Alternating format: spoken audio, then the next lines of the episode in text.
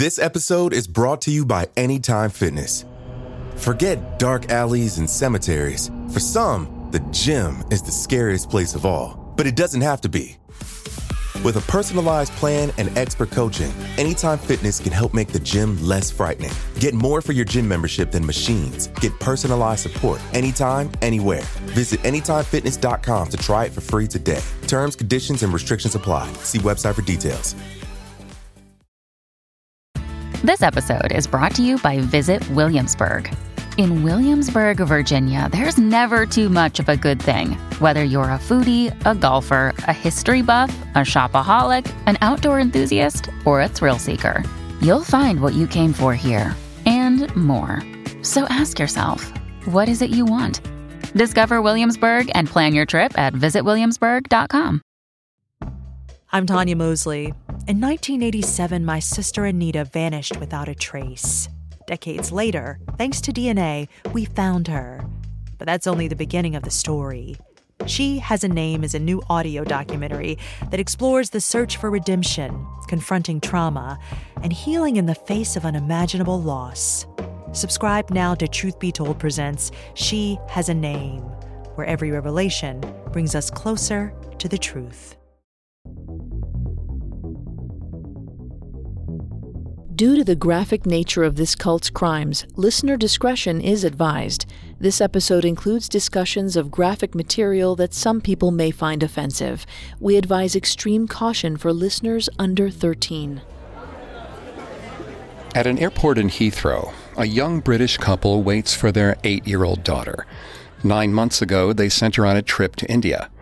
They haven't been to the country, but they're sure she's in good hands. After all, she was in the care of her aunts, uncles, and other children. Most importantly, she was in the hands of the one they called Mother.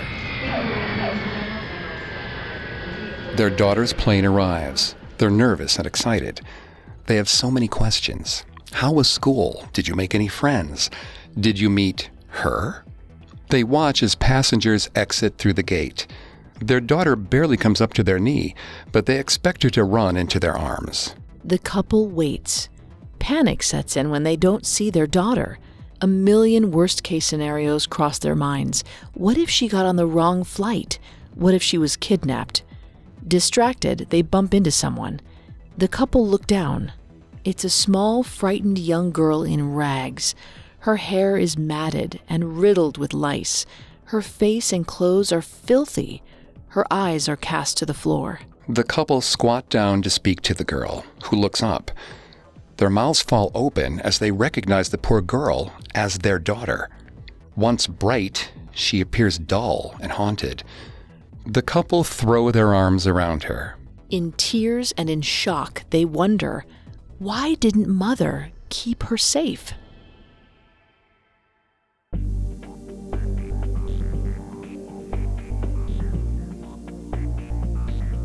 Hi, I'm Greg Polcyn. And I'm Vanessa Richardson. And this is Cults.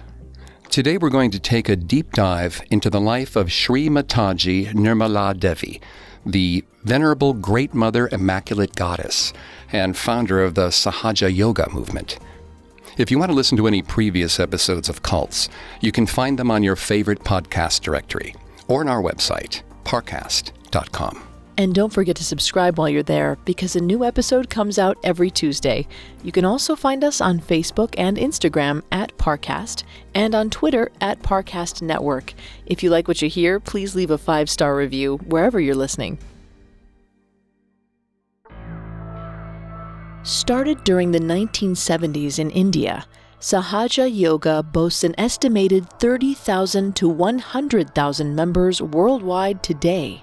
Started by Guru Sri Mataji, Sahaja Yoga is a form of meditation meant to help practitioners unlock an inner awareness. A movement formed around the charismatic leader, morphing Sahaja Yoga into a religious movement that attempted to isolate its members from outside influences, helping them to reach enlightenment. In her lifetime, thousands traveled to meditate with Sri Mataji and release their spiritual energy, called Kundalini which she claimed could be felt as vibrations on the palms and fingers. This cleared all seven chakras, or energy centers, in pursuit of the true self. Yet ex members of Sahaja Yoga claim that despite her maternal image, Sri Mataji used their devotion to nurture her own ego. Among her disciples, she instilled a fear of corruption from outsiders and unquestioning devotion as they brought her gifts and prayed to her image. In part one, we'll focus on Sri Mataji, her life, and the influences that led to the creation of Sahaja Yoga. In part two, we'll focus on Sahaja Yoga's spread throughout the globe, its detractors, and why the cult remains strong after Sri Mataji's death in 2011. Like many cult leaders, Sri Mataji has built up an entire mythology around herself and her life. However, there is little factual information about her life prior to the foundation of Sahaja Yoga. One notable source of information on her early life comes from My Memoirs, a book written by H.P. Salve, Sri Mataji's youngest brother and most passionate supporter. Sahaja Yogis affectionately gave her brother the nickname Baba Mama roughly translated as mother's brother. For the rest of this episode, we'll refer to HP as Baba Mama. Of course, the source does have some inherent bias, but because it paints such a colorful picture of Sri Mataji's childhood, we'll draw from it occasionally throughout the episode. We'll point out places where Baba Mama's memoirs deviate from recorded fact or are largely unlikely. We do know that Nirmala Salve, aka Sri Mataji, was born in Chhindwara, India, on March 21, 1923, to Prasad Salve, a lawyer, and his second wife, Cordelia, the first woman in India to receive an honors degree in mathematics. Both of her parents were Christians and descendants of the royal Salivahana dynasty. Her early years were marked by brushes with death. It started when Sri Mataji was just 15 days old. Family members were taking Sri Mataji to her christening in a horse drawn carriage when the wheel broke as they were crossing the Bodhi River. The horses kicked up and the carriage split in two. Sri Mataji fell in the crack. When the carriage was dismantled to save her, Sri Mataji emerged unscathed and with a smile. This would not be the only misfortune to plague the family. A month later, spilled kerosene from a lantern started a fire in the right wing of their home. A few months after that, a cousin contracted a fatal illness. These events contributed to the idea of bad luck targeting the family. All the women, but Cordelia especially, became extremely protective of their children, with special attention paid to Sri Mataji. Call it superstition or motherly instinct, but her fears turned out to be justified. When Sri Mataji was six months old in 1923, Cordelia took her on a trip to the local bazaar. She placed Sri Mataji on the back seat of the carriage first, then asked the driver to help her inside. As the driver dismounted to assist Cordelia, the horse took off with Sri Mataji. Cordelia and the driver chased the horse as they screamed for help. Meanwhile, the horse was gaining speed.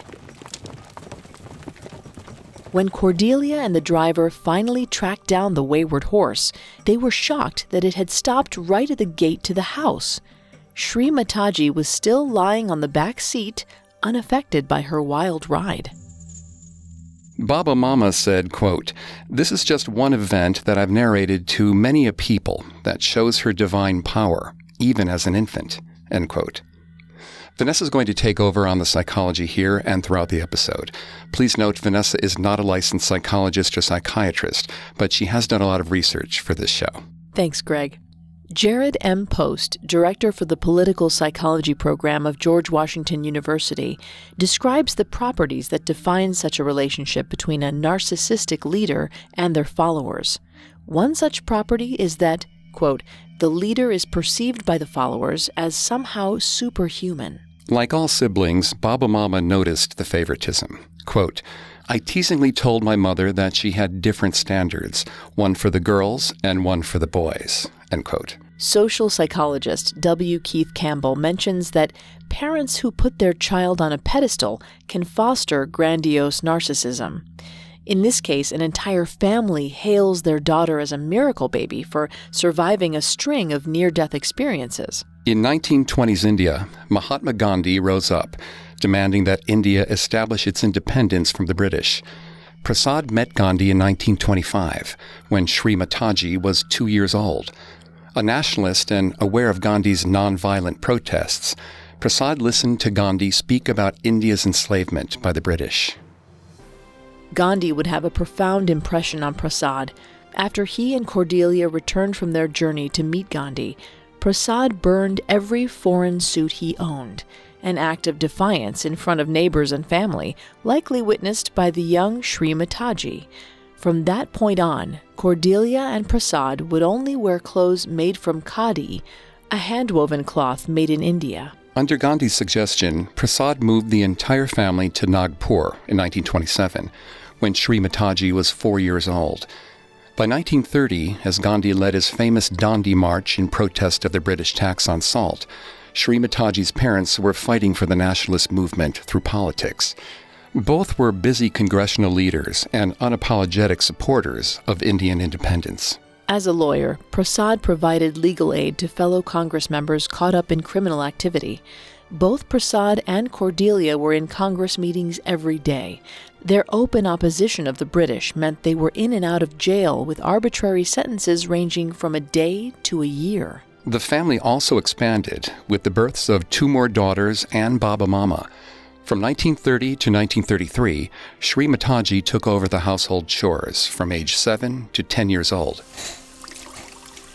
With so many siblings and a void left by her parents, it isn't hard to see why Sri Mataji wanted to stand out among the crowd. According to Jerrold Post, while a narcissist may appear dedicated, they ultimately seek attention for their hard work. What better way to do so than by taking on the role of mother? Between 1936 and 1940, when Sri Mataji was between the ages of 13 and 17 years old, her father was elected president of the Nagpur municipality, and the family upgraded to a nicer home. Sri Mataji enrolled into the Bhide Girls High School and would have yet another brush with death. Following a monsoon, a stream had formed in a dry riverbed on the path between Sri Mataji's home and her school. Aware of the danger, the family sent a servant to escort Sri Mataji and her sister home. As they walked, it started to rain again. The servant carried Sri Mataji's sister across the overflowing stream first but as he turned to go back for Sri Mataji, he was startled by a shout. Sri Mataji had tried to cross by herself, but the strong current swept her away. Fortunately, she spotted a tree and latched on until the servant could pull her out of the water. Though this frightened her sister into taking public transportation, Sri Mataji continued to walk wherever she pleased. One place was the temple of the Mother Lodras. Baba Mama says he was Sri Mataji's constant companion on her visits to the temple. Quote, she used to sit in a corner and meditate, or so I thought. But she explained to me that, in fact, she used to contemplate how to help the people of the world to get rid of their problems. End quote. The Mother Lodras was worshipped by India's poor non Christian community, an image that certainly impressed Sri Mataji to where she would later try to emulate the goddess as the head of Sahaja Yoga. Baba Mama even cited the similarities. Quote, I thought the sculptor must have had Sri Mataji in his imagination. The idea that Sri Mataji was copying the Mother Lodras was probably the case. She would have likely watched as the poor flocked to worship at the feet of the statue, which her disciples would do for her years later. In 1939, the entire family attended the Congress session in Tripuri. Baba Mama said, quote, Though I was just six years old, I vividly remember the mammoth gathering. Important leaders, and of course, Gandhi, were seated on the dais. It was likely a defining moment for a 16 year old Sri Mataji as well. She would have seen in Gandhi the qualities she sought within herself Post refers to this as the ideal hungry personality, where narcissistic individuals experience themselves as worthwhile only so long as they can relate to individuals whom they can admire. Sri Mataji would have found such a figure in Gandhi, who was admired not only by her family, but the entire nation. Sri Mataji won over Gandhi while visiting him with her parents. He nicknamed her Nepali because her physical features reminded Gandhi of the goddess Sita, who was from Nepal. During 1938 to 1939, Sri became a popular student. Like Cordelia, she showed an aptitude for math. However, popularity could not protect Sri from the discrimination that came from India's strict caste system. Indian society is divided into four groups based on Brahma, the Hindu god of creation. The four castes are the Brahmin, the priests, Kshatriya, the warriors and nobles, Vaishya, the farmers and traders, and Shudra, the tenant farmers and servants. Those outside of the system were referred to as untouchables, outcasts who endured everything from wage discrimination to murder. The caste system dictated one's social standing, and Sri Mataji was an odd case. Her family's Christian faith technically branded Sri Mataji as an untouchable, yet their wealth and high status allowed her to avoid most of the suffering the average untouchable faced. Still, her classmates expressed their prejudice in small ways. Baba Mama said, quote, The Brahmin girls were afraid to share their lunch with her because she was a Christian, but they loved her very much. They used to hide behind the school and share lunch with her. End quote. It was like the Indian version of Mean Girls. Sri Mataji resented the caste system and clashed with her teacher over it. Baba Mama claims that out of spite, the teacher failed her in her final mathematics exam. Sri Mataji protested the decision to her parents, who went to her school principal demanding that he re examine her test. Her parents' request was denied, so they transferred Sri Mataji to another school, where the principal was a close friend of her father's. Such a friendship had its perks. Sri Mataji received special privileges denied to the other students.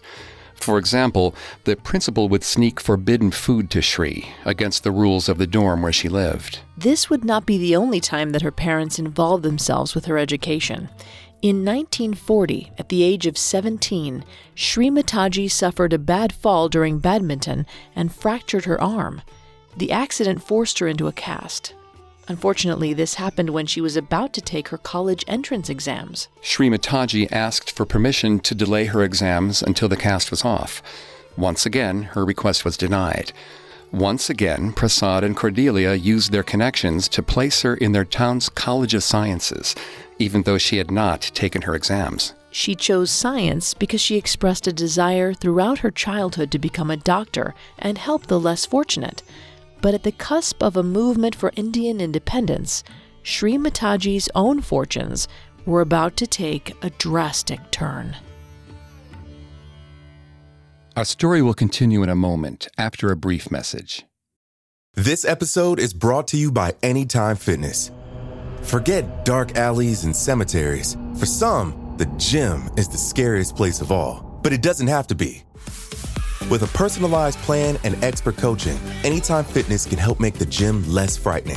Get more for your gym membership than machines. Get personalized support anytime, anywhere. Visit AnytimeFitness.com to try it for free today. Terms, conditions, and restrictions apply. See website for details.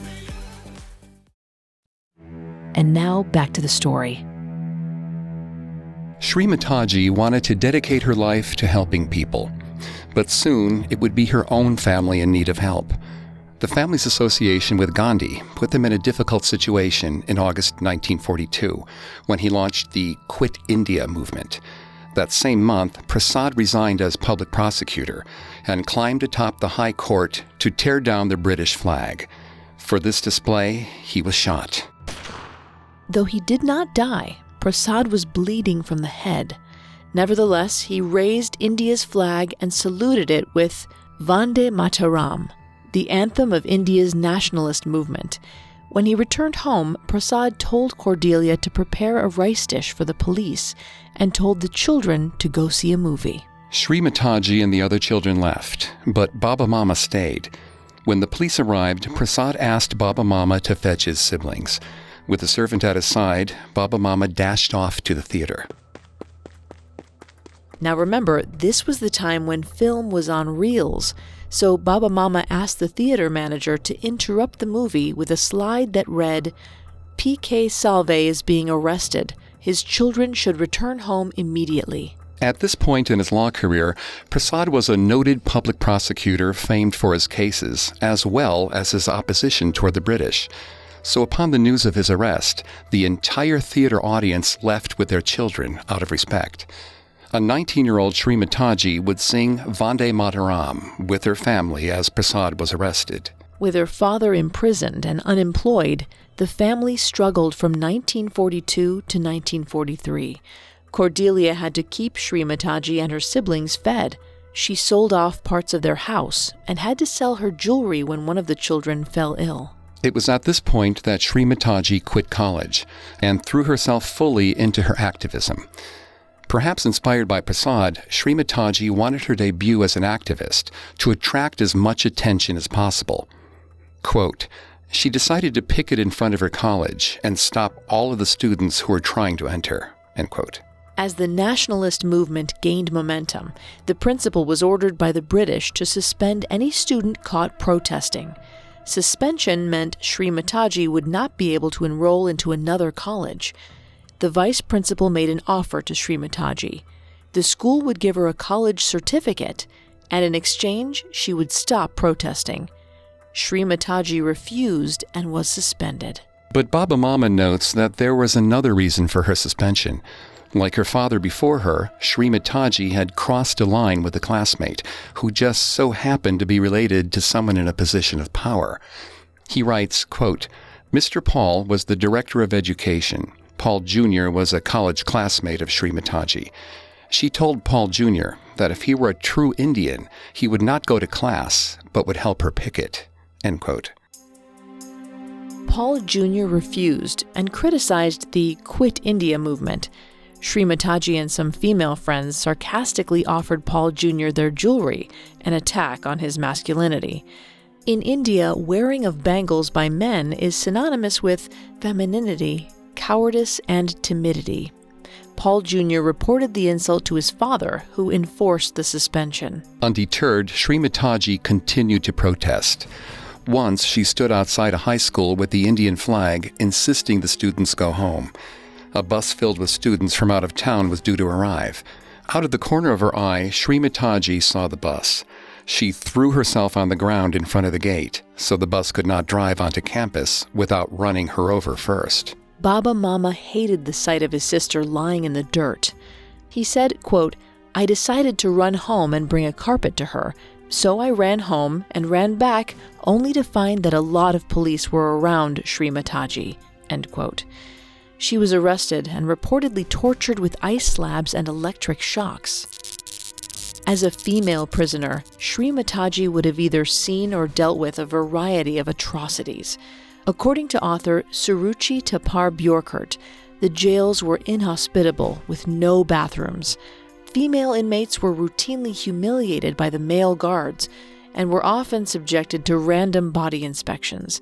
Even if the inmate was pregnant or menstruating at the time, there were no exceptions. There were many occasions where the inspectors forced themselves on young women. However, many of these inmates also realized the power they had as political prisoners of the fairer sex. As news of the Indian nationalist movement spread worldwide, so did the horrific stories of life in British jails, causing a rift between the British government in India and British Parliament. Lord Irwin, the Viceroy for India, commented that, quote, if the authorities wanted to create an atmosphere of goodwill, they should have released the ladies, even before they released Mahatma Gandhi. End quote. At the same time, the degradations of the female inmates not only established a strong fellowship among the incarcerated women, it also energized other women into joining the fight. They were courting arrest, and Thapar Bjorkert uses the Oxford English Dictionary to define courting as behaving as if trying to provoke something harmful. In this case, as the women prepared for protests, they also prepared for prison time. Many women, including Srimataji, saw their arrests as a badge of honor. This fervor was likely why, upon her release, Srimataji told her mother she was joining an underground movement. Perhaps Cordelia was proud of Srimataji for taking up the cause, or she was aware of the parental hypocrisy should she forbid Srimataji from joining India's fight for independence. Either way, Cordelia gave Sri Mataji the go ahead. Sri Mataji would travel with protesters to spread anti British propaganda. After a year of activism, Sri Mataji decided to return to school.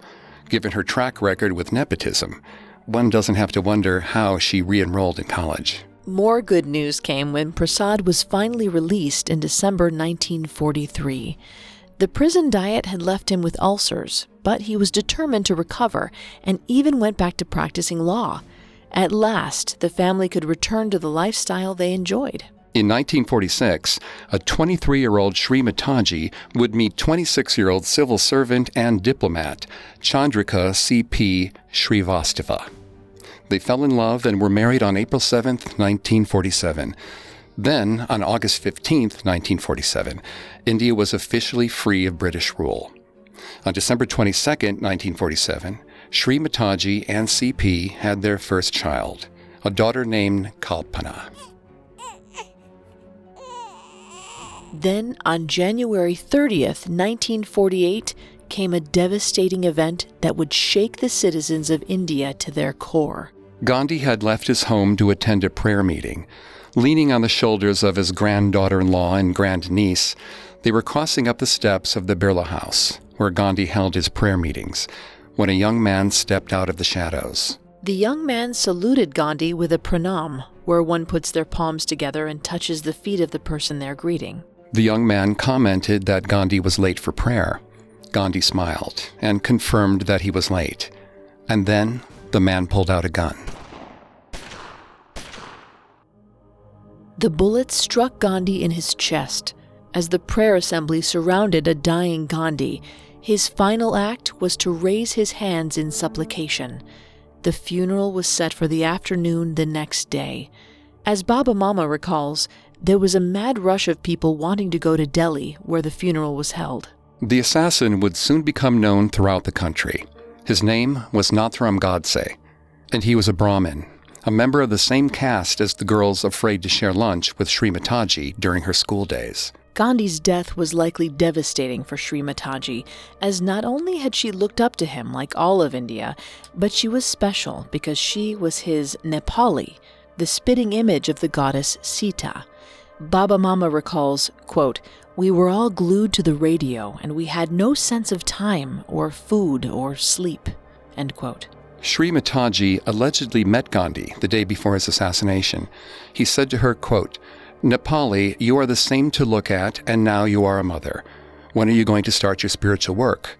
Now we are free, and you should start whatever you wanted to do.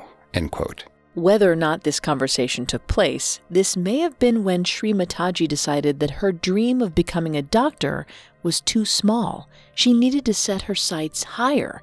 After all, Gandhi had supposedly said so. From the years 1948 to 1955, Sri Mataji was adrift. She started a farm, gave birth to a second daughter named Sadhana, and accompanied CP on various trips. As a politician's wife, Sri Mataji was supposed to smile and stay in the background. However, she was not content. Around this time, her father's health started to deteriorate, but he continued his practice. By January 1955, when Sri Mataji was 31, Prasad's health had taken a turn. Baba Mama said, quote, I could hear his restless breathing, and so I went and asked him whether he needed any help, but he, as usual, said he would be all right. End quote. He wasn't. Prasad was admitted to the hospital, vomiting blood. Sri Mataji kept a bedside vigil for her father. With all his children assembled, Prasad slipped into a coma. He died on February 17, 1955. Life went on for Sri Mataji. In 1961, at the age of 38, Sri Mataji was building a house in Lucknow. At the same time, her eldest daughter Kalpana was a student of Indian mystic Bhagwan Rajneesh, known to his followers as Osho. Around this time, she met the guru named Rajneesh, who upon meeting Sri Mataji said, quote, O Mother Adi Shakti, I've been looking forward to meet you for so long, and today my dream is fulfilled. End quote. Then he threw himself at her feet. In Indian mythology, Adi Shakti is the supreme deity. Worshippers would throw themselves before her statue and worship her. Rajneesh was essentially worshipping Sri Mataji, but Sri Mataji didn't see herself as a goddess and was put off by Rajneesh's dramatics, so much so that Sri Mataji would later denounce Rajneesh to her disciples as one of the demonic gurus who would lead them astray. Although their meeting had been an odd one, it would later resonate with Sri Mataji in ways that would change the course of her spirituality and charity. In 1962, at the age of 39, Sri Mataji arranged a marriage for Baba Mama to a woman named Kumud. With her father deceased, Baba Mama consulted with Sri Mataji throughout the entire process. Baba Mama and Kumud were married on October 16, 1963.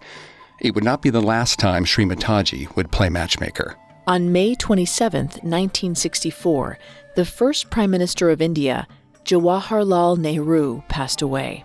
His successor, Lal Bahadur Shastri, took office on June 9th. In his first months as Prime Minister, Shastri had fallen ill. Sri Mataji convinced CP to travel to visit Shastri in New Delhi. The two men hit it off, and Shastri named CP as his joint secretary. While CP worked for Shastri from 1964 to 1969, Sri Mataji became involved in social work. In Bombay, she became president of a charity called Friends of the Blind. She used her name and connections to collect donations and have the blind trained in massage therapy. In Meerut, she opened a home for refugees seeking political asylum and a home for the disabled. She also opened a home for leprosy victims. Maybe this was her true calling. On October 1969, Kalpana got married, and Sri Mataji threw her a lavish wedding. Throughout the years, Sri Mataji nurtured an interest in spirituality, but was conflicted about the gurus. Why did they fail to address finding peace from within? She wondered. She was also skeptical about how these gurus knew they were the ones to lead others to salvation. What divine order had granted them this power? Speaking of gurus, it was Rajneesh who would later ironically be the catalyst that led Sri Mataji to create Sahaja Yoga. In 1970, Sri Mataji was 47. Rajneesh, who had not forgotten Sri Mataji since their encounter in 1963, was holding a seminar in Nargol. He called CP non-stop because he wanted Sri Mataji to attend. She was reluctant, but CP insisted that she go so Rajneesh would stop harassing them. Sri Mataji attended the seminar on May 5, 1970. She watched in disgust as Rajneesh manipulated his disciples. Later that night, she slipped away from the seminar for some alone time on a Nargol beach. She sat under a banyan tree. It was then that Sri Mataji received her revelation. She felt her Sahasrara, also known as the crown chakra, open like a lotus flower. Inside the flower were 1,000 lamps. The glow from these lamps burst forth from her head. The lotus was replaced by another flower with 1,000 petals.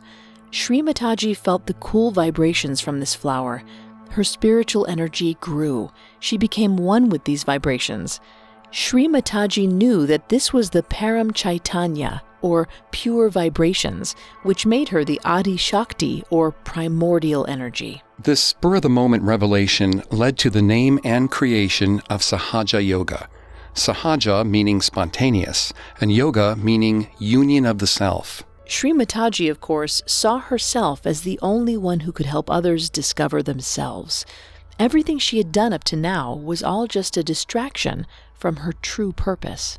However, she was smarter than your average spiritual leader.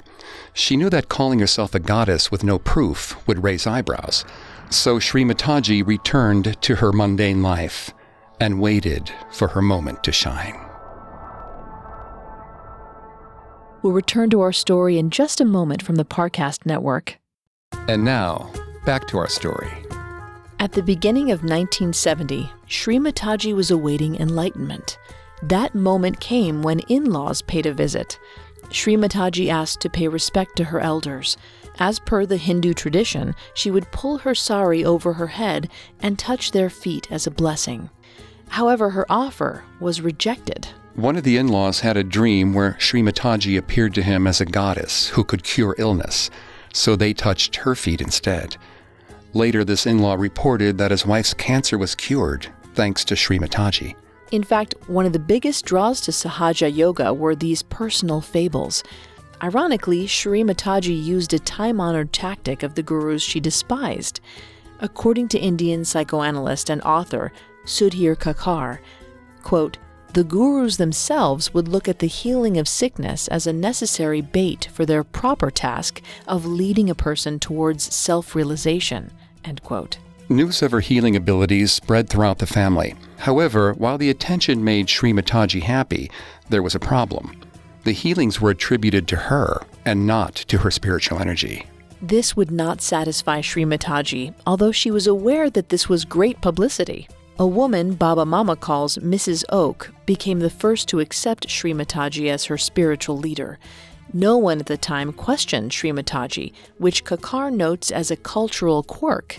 He says, quote, Truth, or reality, is attested to by the authority of tradition, which in India does not take second place to empirical verification as a category of proof. In other words, the rest of the family fell in line with their elders, who were absolutely convinced Sri Mataji had powers. Even with these supposed powers, Sri Mataji could not prevent the tragedies that befell her family. In October 1970, Kalpana was expecting a baby girl, but the child was born with a hole in her heart. Under the advice of local doctors, Sri Mataji had flown with her grandchild to the United States for the operation. Sadly, the baby did not survive. Then, in the same month, Cordelia had fallen ill. Sri Mataji had just returned from the failed operation to save her grandchild. Cordelia passed away on October 11, 1970. When she visited Baba Mama in Tehran later that year, he initially attributed her detachment to grief. However, as Sri Mataji would tell her brother over coffee, she had achieved self realization and had already taken on 12 disciples. Baba Mama called his friends, several of whom knew of Sri Mataji, to arrange a meet and greet over dinner. The next day, almost 20 people had shown up. These friends worked in the Embassy of India in Tehran, the United Nations, the travel industry, and in the press. At dinner, Baba Mama claims that Sri Mataji performed miracles, like healing a woman's arthritis. Thanks to the clout of Baba Mama's friends, every English language newspaper in Tehran printed stories of Sri Mataji with eyewitness accounts of her miracles. Baba Mama came home to find a line of people waiting outside of his apartment for an audience with Sri Mataji. In 1973, a 50 year old Sri Mataji returned to Nagpur with CP, their daughters, and her disciples the disciples would close off a room to perform a puja, or Hindu ceremonial worship of Sri Mataji. Outsiders were not to interfere. Their presence would disrupt the flow of vibrations. The secrecy would grow, along with the number of her disciples. In 1974, Sri Mataji and her family moved to London after CP became the Secretary General of the United Nations International Maritime Organization. 51 and undaunted as ever, she continued her seminars and healings. By 1979, a 56 year old Sri Mataji was telling her London disciples, quote, I am the one who is Adi Shakti, who is mother of all the mothers, who was incarnated on this earth to give meaning to itself, to this creation, to human beings. End quote. Sri Mataji had graduated to a full blown God complex a delusion her disciples supported. One such disciple, a Swiss man named Gregoire de Kalbermatten, referred to Sri Mataji as O Supremest One and Her Holiness in his book The Advent, an official novel about Sahaja Yoga written with the approval of Sri Mataji. Sahaja yogis would pray to a shrine of Sri Mataji in their homes about once a day. In the evenings, they would soak their feet in warm salt water and place lemons and chilies under their beds, all to ward off evil spirits and negative energy. Sri Mataji denounced these threats to her disciples as tantrikas, or occultists who use spirits to gather information on those around them. Those especially vulnerable to tantrikas were the hypocrites, the promiscuous, and the wealthy. In fact, many of the threats were against the wicked influence of corrupt Western ideals and false gurus like Rajneesh. What made Sri Mataji so effective as a cult leader was the way she instilled a familial bond between herself and her disciples. Perhaps, remembering her childhood role as head of the house, Sri Mataji had her disciples refer to each other as brothers and sisters. She called them her children, and in turn, they would call her mother. It should come as no surprise that several of the Sahaja yogis had dysfunctional relationships with their own families. In his interview with a disciple named Amita, she said of her family, quote, My mother was a hot tempered, dried up woman with little human sympathy or kindness. End quote.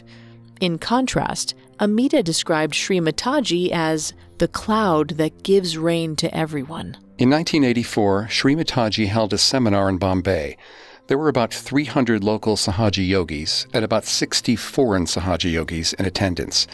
This seminar started the same as every future seminar would. A foreign Sahaja yogi appeared before the audience to denounce India's present in favor of its spiritual past.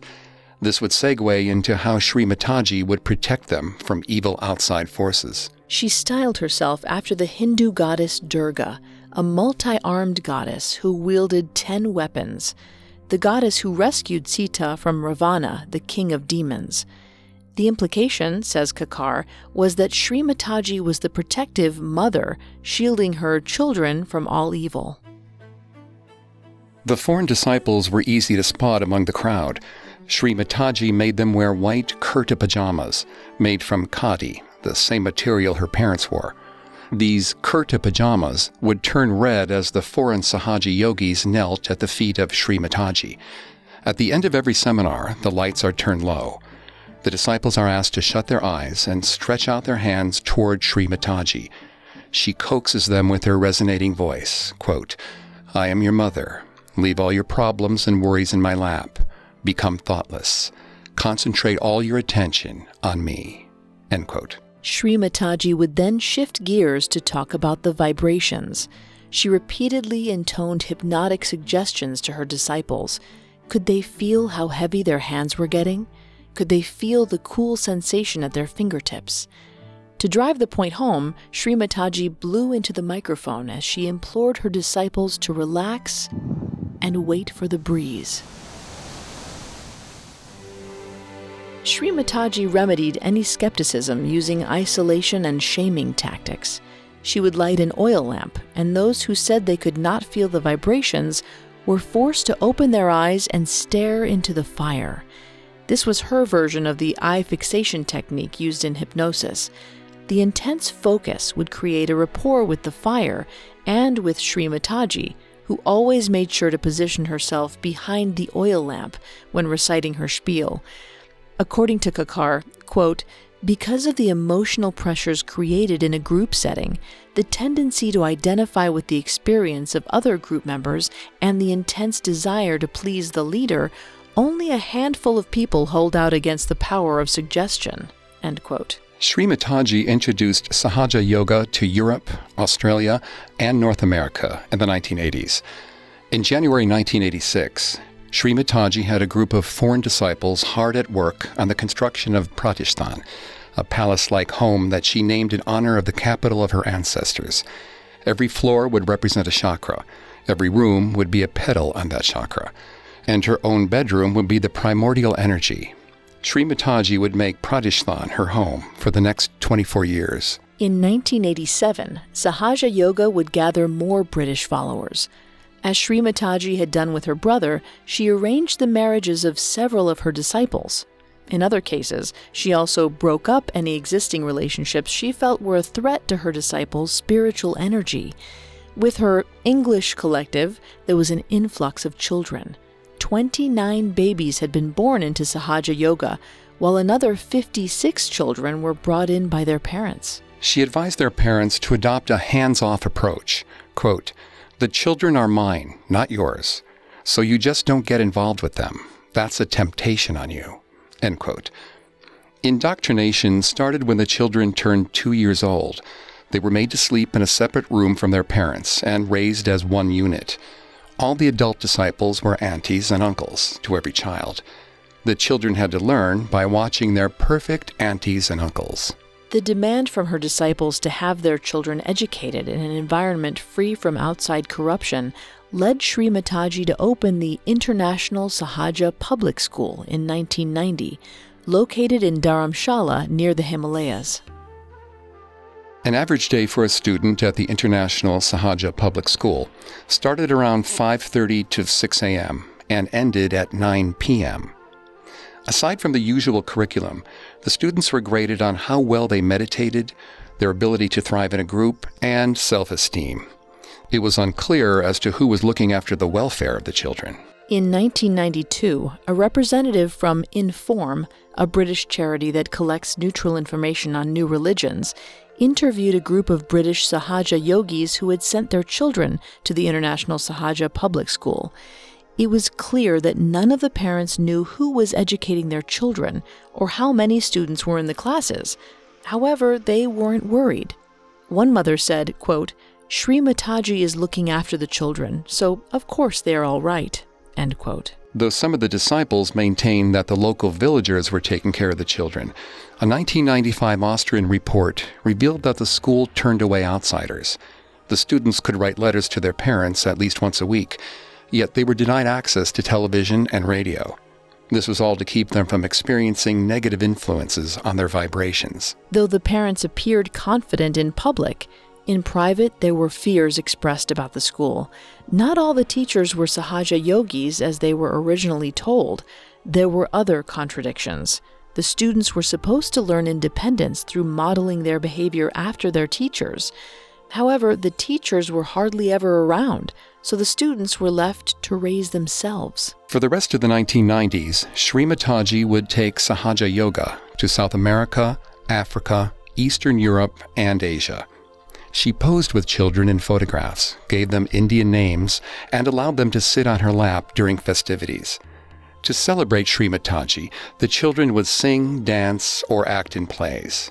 A young disciple told her birth mother, You're not the best mother, because Sri Mataji is. But soon, Sri Mataji's image as a perfect mother would crumble as allegations of child abuse nipped at her heels and the controversial teachings of Sri Mataji threatened to usurp her reign.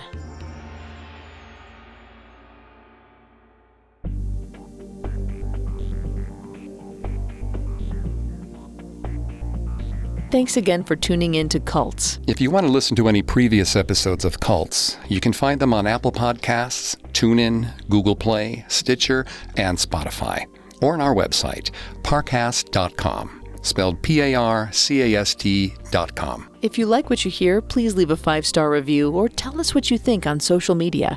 We're on Facebook and Instagram as at Parcast and Twitter at Parcast Network. It seems simple, but it really helps our show. Cults was created by Max Cutler and is a production of Cutler Media and is part of the Parcast network. It is produced by Max and Ron Cutler, sound designed by Paul Liebeskind, with production assistance by Ron Shapiro and Paul Mahler. Additional production assistance by Maggie Admire and Carly Madden. Cults is written by Simone Fournelier and stars Greg Polcyn and Vanessa Richardson.